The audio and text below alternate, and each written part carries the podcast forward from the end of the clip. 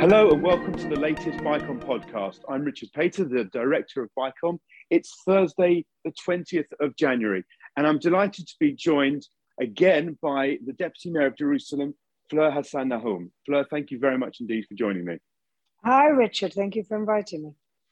So there's a range of Jerusalem-related issues that I thought you would be the uh, the ideal person to uh, to ask and to kind of clarify some of these issues. I think we should start perhaps with the difficult scenes we've seen in, uh, in Sheikh Jarrah. Can you give us some background as to the uh, evictions and what's going on there? Yes, absolutely, Richard. And it's uh, really been a tough week here.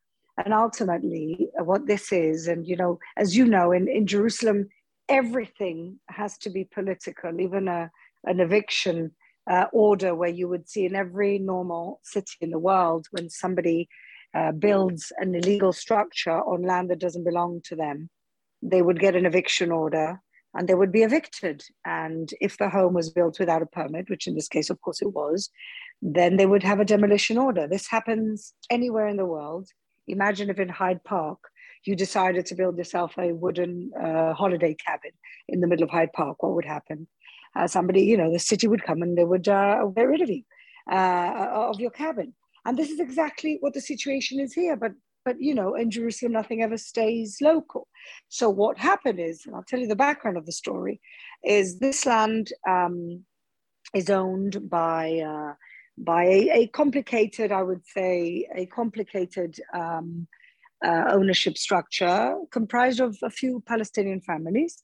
Uh, none of them uh, are the ones that got uh, evicted this week because those Palestinian families whose uh, land this belongs to uh, sold or um, were compensated um, for the repatriation of that land by the city of Jerusalem in order to build a school for special needs children. And this, this is the way that cities are planned and are run. Cities anywhere in the world have, you know, living spaces, and then they have public spaces for buildings such as schools and kindergartens and community centers um, and synagogues or mosques. Um, and in Jerusalem, we call those brown zone areas. Um, the green uh, zoned areas, of course, are public parks. And so every every neighborhood needs brown areas and need green areas. Uh, Sheikh Jarrah, this was for decades now, um, zoned as a brown area, an area uh, for building public uh, buildings.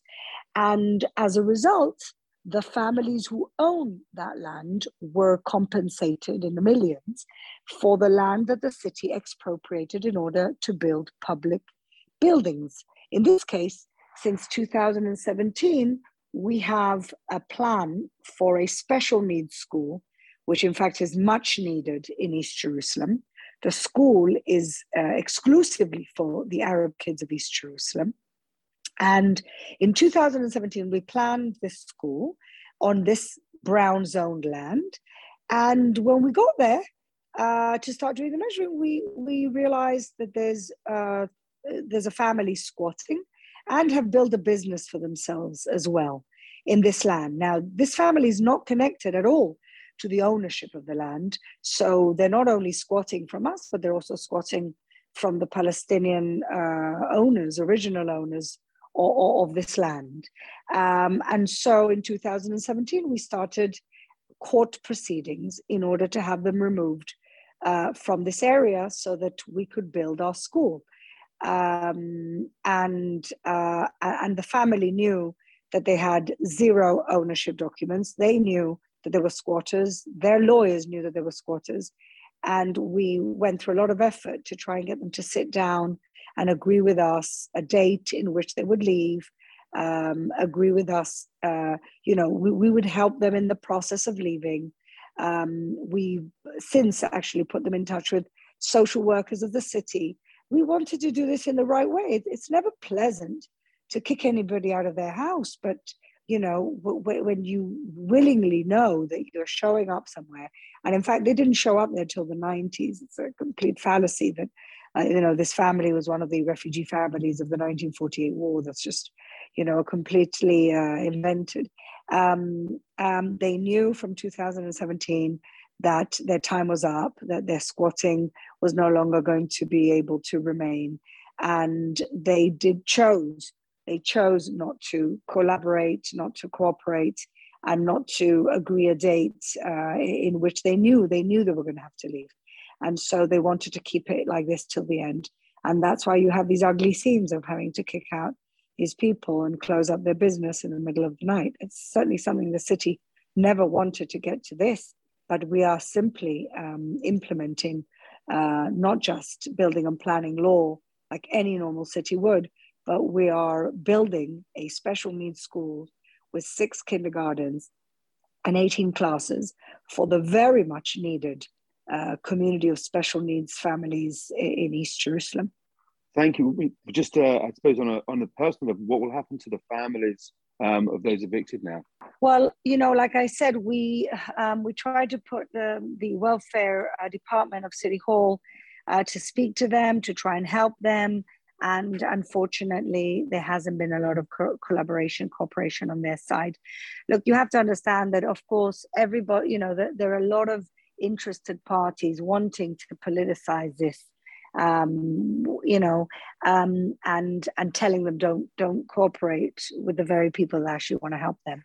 Uh, not not that they're being offered any help from anybody else, but they there's certainly been everything gets politicized, and they've been told. Uh, probably been told not to cooperate with us but you know jerusalem the city of jerusalem is a city which is the most diverse city in the country we have 39% arabs we have 25% ultra orthodox jews we have uh, 2% Christians. Uh, we have a community of uh, Ethiopians. We yesterday I went to a community center, visited refugees from Sudan and for Eritrea. We have every type of people here, and we try and help everybody. And of course, our arms are always open to be able to help this family um, find a new home and uh, settle themselves back in. But they knew already from 2017 that uh, they would have to leave. And it's just a shame that it had to get to this. Uh, for sure. I mean, what would you say to the kind of to, uh, to diplomats and the international uh, international community um, that are well-meaning and that want to help? What should their what should their role be? Well, look, if they, I understand that it comes from a place of trying to help, um, um, but unfortunately, what we saw was, I think, embarrassing scenes of diplomats talking about um, international law being being uh, being broken by the by, by, by Israel by Jerusalem, and so the first thing I would say is please inform yourselves. You can't conflagrate all of the houses of Sheikh Jarrah into one issue, which is the issues that we saw in May. This is a completely different story. Um, and so to show up there and talk about human rights law violations um, you know, w- when they know nothing about the background and they don't understand that this is a simple building and planning, you know, would they have shown up uh, if if the Palestinian families who own the place would have been the ones to kick them out? I doubt it. And so, why kind of inflame a very uh, standard situation, which is evicting squatters? I mean, imagine if I showed up to uh, to, to the Hague and every time there's a squatter being uh, being kicked out of their house, I show up in protest and, and saying that this is a human rights violation. It, it's absolutely ridiculous. So what I would say is the first thing to do is ask questions first, research first, and then decide to show up to a protest. Otherwise, uh, it seemed to me, uh, you know, maybe good intentions were very ill placed. Um, I just want to change the subject slightly, but another kind of controversial issue which has been on the uh, in the news, certainly in the UK media, over the last couple of weeks have been the allegations made by the, the patriarch of the Greek Orthodox Church. Um, could you yeah. tell us what uh, what's going on there? I, I just I the truth is is, is, is I guess the, the patriarch's article is just the the, the end of a, a series of barrage of attacks by church leaders, including the Archbishop of Canterbury, against Israel, um, and painting this very false and dangerous narrative that Israel is somehow persecuting its Christians. I mean, first of all, it flies in the face of real numbers, and the numbers are that, in fact, the Christian community has grown in Israel in the last uh, in the last year. This is, these are numbers that were researched by the Israel Democratic Institute. I don't think anybody can can accuse them of being political. Um, um, and and so in numbers, uh, they are painting a false picture, and also in spirit, they're painting a false picture. You know, when I see that, um, you know, in this past Christmas, I, I myself went to the Jaffa Gate on behalf of the municipality. We gave out Christmas trees to uh, to all the Christian community in uh, in the old city. We decorated the entire old city in uh, Christmas decorations and the new gate, which we refurbished a number of years ago in order to give the businesses there, mainly Christian businesses, an opportunity to be able to compete in the tourist market. This was when we had some tourists. Um, and we had a Christmas market there for a week and a half. We even extended it because it was so popular amongst the Israelis. And so all we do is, you know, support and nurture and help uh, the Christian community, both in the city and the country. Um, and then what you have is these Christian leaders, you know, who instead of focusing on the places around the Middle East that are slaughtering, slaughtering Christians, killing them um, indiscriminately with impunity, um, and uh, you know, uh, and they decide to focus on the only democracy in the Middle East where we uh, not only encourage diversity, not only do, do we, we sanctify freedom of worship, but we also actively help the Christian community. So then you you realize that there must be something else involved. And so when I scratched the surface a little bit, and I, I wrote an article that's going to hopefully be, be published uh, this weekend, um, when you scratch the surface a little bit, what you see is that this is actually part of a fundraising campaign uh, by the Greek Orthodox Church, who've uh, had a very low uh, couple of years of income because of the lack of tourists in the city which of course we're all suffering from, um, they they decided to you know to use the age old uh, accusation of the Jew scapegoating uh, the Jews uh, for somehow persecuting them, which is of course ridiculous. Um, but it's it's it's really terrible because it basically rolls back years of goodwill, hard work, of building bridges with the Christian communities after you know after centuries of persecution from church leaders uh, on Jews, um, you know, I, I and, and, all the bridges that we've built in order to kind of, uh, you know, do, uh, bring in a new era of collaboration, Christian and Jewish collaboration. And what they're doing is, is basically libeling Israel uh, and libeling the Jewish people uh, for the sake of their own fundraising campaign. Um, and so that to me is deeply disappointing and dangerous and uh, and I mean I don't know what to do with it. It's it's actually very very sad. Mm. Um, yes, that's very very sad to hear. You mentioned the building building of bridges. Um, I wonder just while we're talking about kind of the focus on on on East Jerusalem, what else? Uh, what other projects the municipality is working on in the areas of kind of productivity and uh, and social services there? That's a great question because I really think. Um, we're in a new era of bridge building between East and West Jerusalem, between Arabs and Jews. And I, and I actually think this is why these things come up and this is why the Gaza conflict actually occurred because when there's because because you know when the extremists see normalization going on where whether it's regional like we see with the Abraham Accords or it's um, or it's national like we see with the first Arab party in the government, in the Knesset, or local, like what you see that we're doing with East Jerusalem, you know, the radicals panic because it, they don't like to see normalization. This is something uh, which they fight against. And so, also in Jerusalem, you know, in the last six years, there's, a, there's really a new spirit of collaboration between East and West. And what we have is unprecedented budgets coming from the Jerusalem um, Ministry of uh, uh, the, the, government ministry for Jerusalem affairs and the city, um, who are we're trying to close years of of social gaps.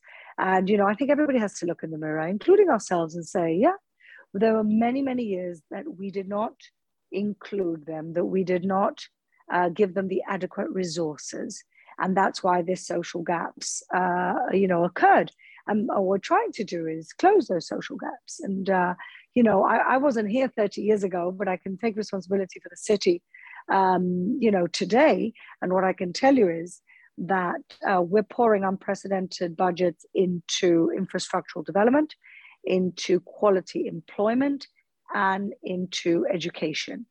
Uh, education is, of course, building more classrooms uh, and building a special needs school, for example, which is what we're trying to do now uh, in this plot in Sheikh Jarrah. And the reason why we chose Sheikh Jarrah is because Sheikh Jarrah is a very central neighborhood in East Jerusalem where everybody can, can reach.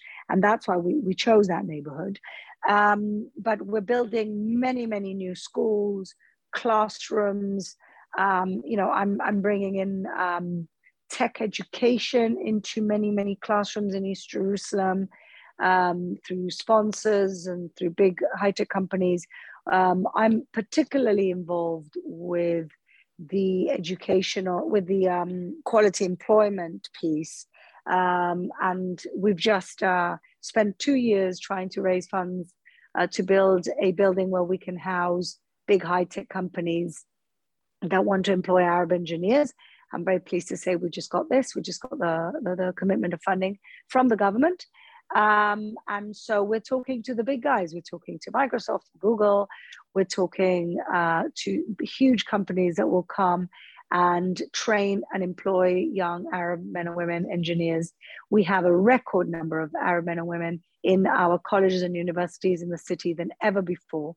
Um, we have a record number of, of young men and women from the Arab sector learning Hebrew because they understand that this has been up until now a uh, you know a block to uh, joining mainstream society in Jerusalem and getting the good jobs. And so we're just finding out and we are discovering where the where the block blockages are and we're uh, unblocking and pouring a lot of resources into creating equal opportunity for the new generation of young Arab men and women in the city. I see them as my constituents, as I see every Jew and every Christian in the city as well. A change of tack slightly. You are a member of the Likud Central Committee. Um, and I was just thinking of taking the opportunity while we're speaking. What are your thoughts on kind of the uh, the big news story from earlier this week of former Prime Minister Netanyahu and the potential plea bargain? How does that sit with you as a Likudnik? Well, you know, I, I, I, this is something very personal. Um, Benjamin Netanyahu has been a great leader, and um, and he's 72 years old. So I I don't blame him uh, for wanting to do a plea deal so that he doesn't spend, you know, his sort of the last two decades or three decades or whatever God gives him of his life fighting a uh, a case. Um, it's a very personal thing, um, and so I don't judge uh, him for doing the plea deal um, if he does it or if he doesn't do it. I think it's a very personal thing, and he has to reckon with himself and his family of uh, of what he wants to be fighting for the next uh, decade of his life uh, at the age of 72. Um, I'll be sad to see him leave uh, from politics. I think he has been one of the giants of Israeli leaders. Um, and uh, but but but I, I again, this is a very personal choice, and I will support whatever he decides to do.